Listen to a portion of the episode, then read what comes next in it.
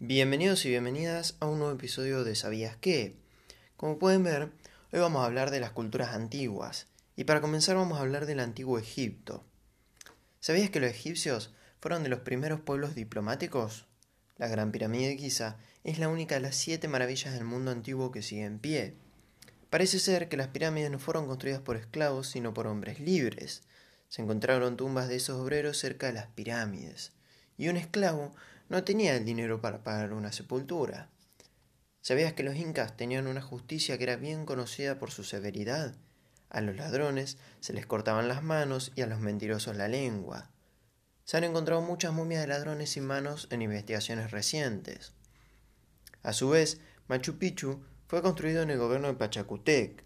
Existen diferentes teorías acerca del porqué de su construcción, hay quienes consideran que era una ciudad de lujo, mientras que otros defienden que se utilizaba únicamente como templo de ceremonias.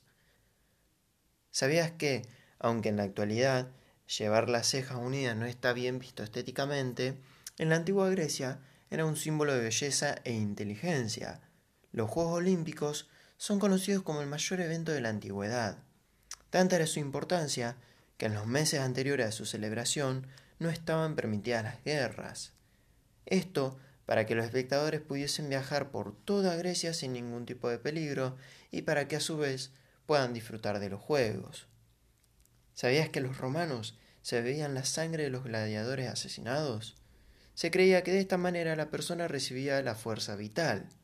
Algo muy curioso es que una hora romana podía durar desde 75 minutos modernos en verano hasta 44 minutos en invierno.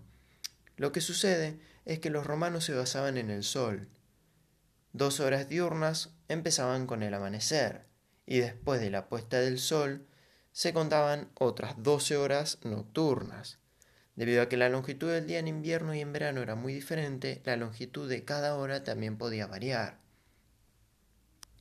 Y estas fueron las curiosidades por hoy. Espero que les haya gustado y si es así no olviden compartir con sus conocidos y seguirme en mi Instagram sabías que podcast para enterarte de todo lo nuevo. Le mando un saludo y nos vemos en el próximo podcast.